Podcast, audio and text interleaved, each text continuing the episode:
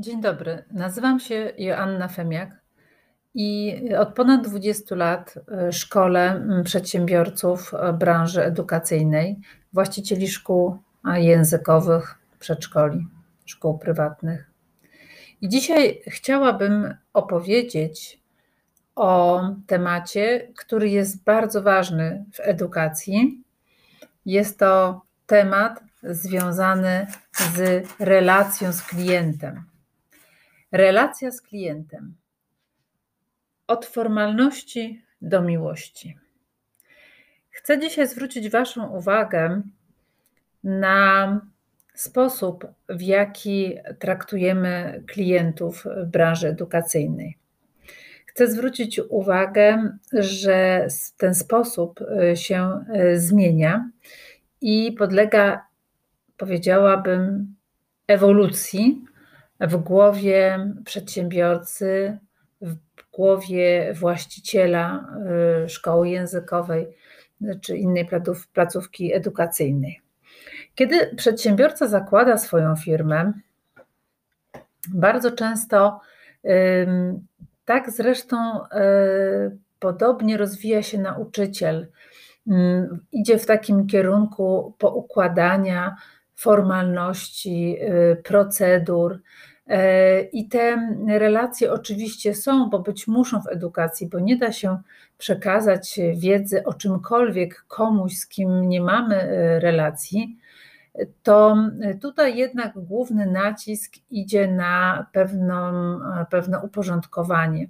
I bardzo dobrze, bo jest to bardzo potrzebne w organizacji, ale też jest to bardzo potrzebne klientowi, żeby on y, wiedział, na co może liczyć jaka jest ścieżka komunikacji, jakie są zasady zapisu, jakie są zasady rezygnacji e, z e, usługi, mm, jakie są zasady płatności. To wszystko jest bardzo ważne. E, to buduje poczucie bezpieczeństwa i pewne ramy, granice, w których porusza się i klient, i przedsiębiorca. Jednak po pewnym czasie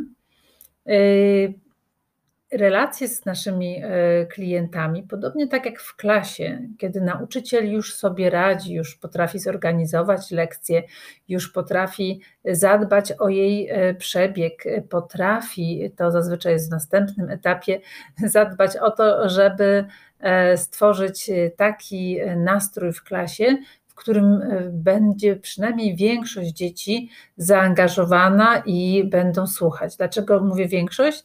Dlatego, że zawsze jakieś jednostki mogą mieć problemy i bardzo podobnie się dzieje z naszymi klientami.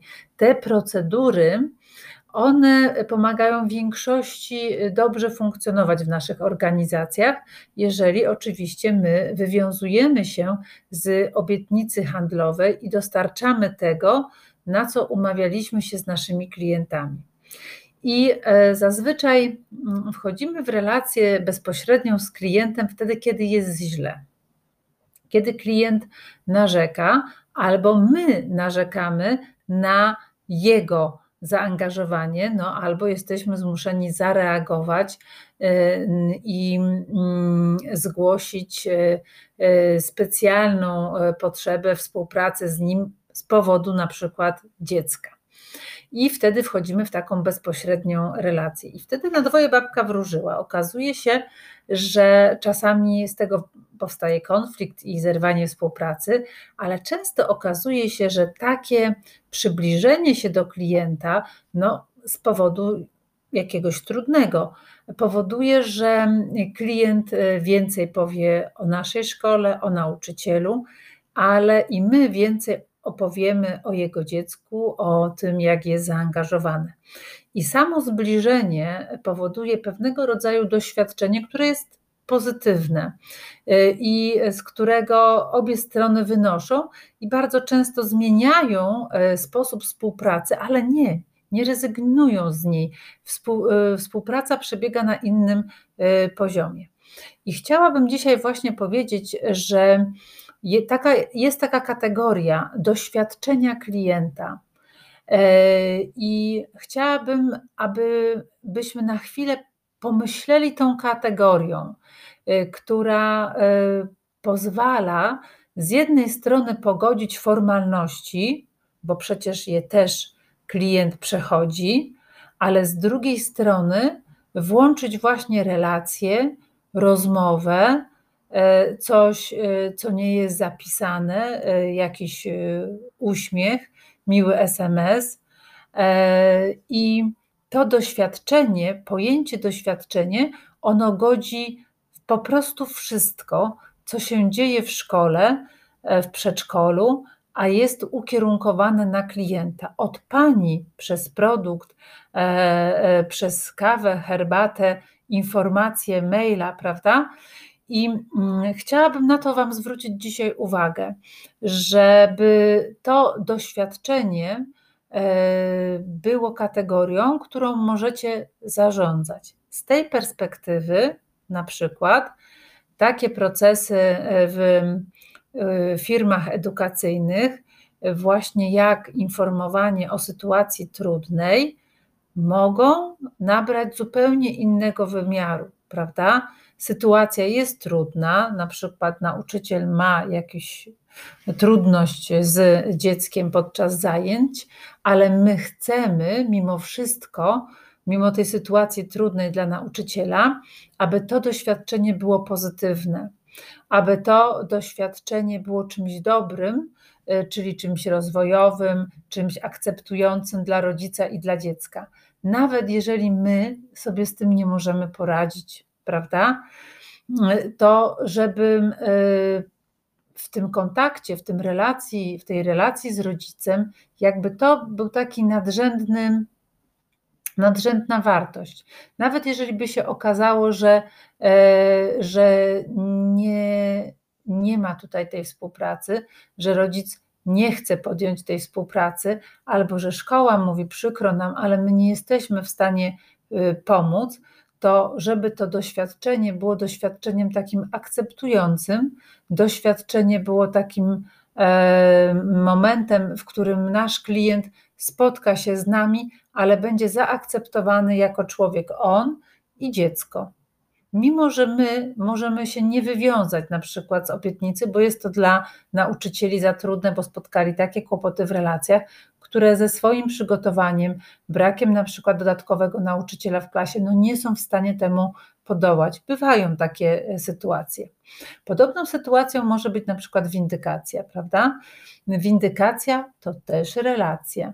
jeżeli popatrzymy na to z doświadczenia klienta, z punktu doświadczenia, czego my chcemy, aby nasz klient z nami doświadczył właśnie w tej sytuacji windykacji, to też inaczej sformułujemy maila do niego, też inaczej będziemy do niego pisać.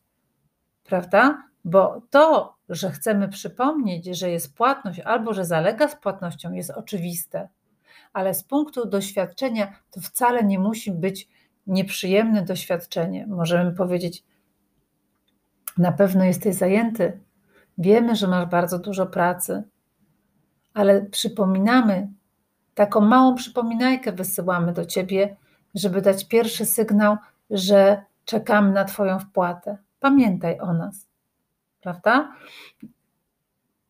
Doświadczenie jest taką kategorią, która może pomóc e, w organizacji edukacyjnej zbudować pewną spójność, pewną spójność, która też y, i dyrektorowi, przedsiębiorcom pozwala podejmować pewne decyzje y, w sytuacjach trudnych, że na to się na pewno nie zgadzam. My możemy na przykład um, odmówić czy zrezygnować, ale sposób, w jaki będziemy to robić, musi być zawsze sposobem takim, żeby klient doświadczył naszej sympatii, naszej akceptacji, mimo że na przykład no nie mamy miejsca, prawda, w grupie albo czegoś nie możemy i nie chcemy dla niego zrobić, bo nie mamy takich możliwości, ale żeby jednak tego doświadczenia nigdy nie zapomniał.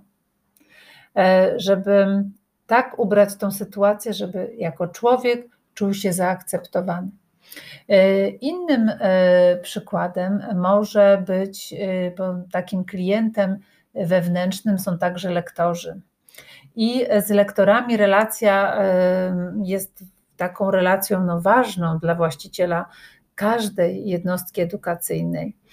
I to doświadczenie, które wynosi lektor, nauczyciel z naszej szkoły, też jest bardzo ważne prawda? Że sytuacje mogą być różne, ale my chcemy, żeby, żeby ten człowiek czegoś doświadczał. Czegoś doświadczał w naszej szkole. Może to być na przykład, żeby doświadczał sprawiedliwości, żeby doświadczał też akceptacji swoich słabych stron, żeby doświadczał też pewnych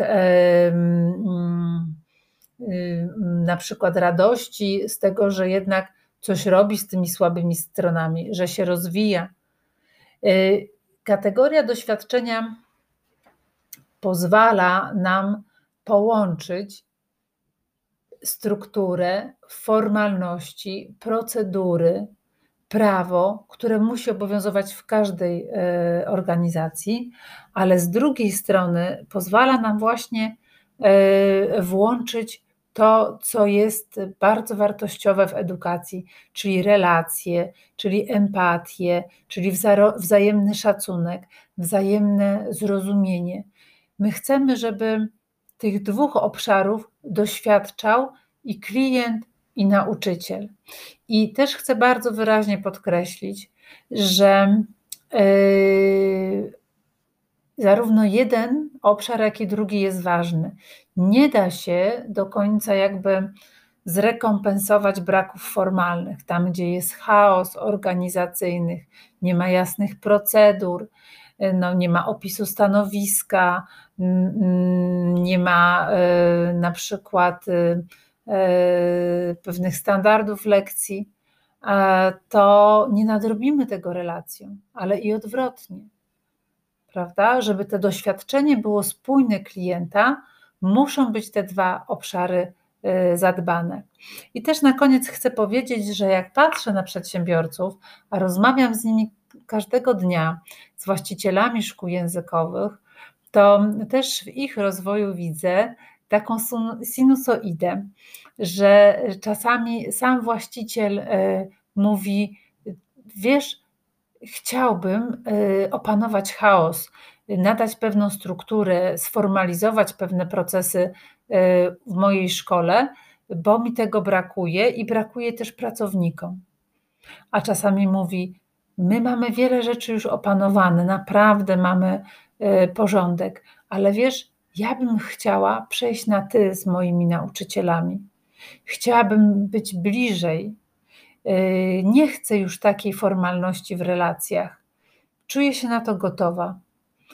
I e, to Wam chcę powiedzieć, że macie prawo do tego jako właściciele rozwijać się e, i też na nowo e, definiować swoją rolę w swojej organizacji. Dlaczego?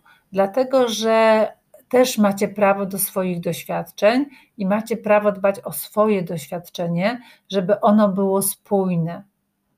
I jeżeli y, czujecie taką potrzebę właśnie przedefiniowania swojej roli w organizacji, y, to Was zachęcam, żeby to zrobić.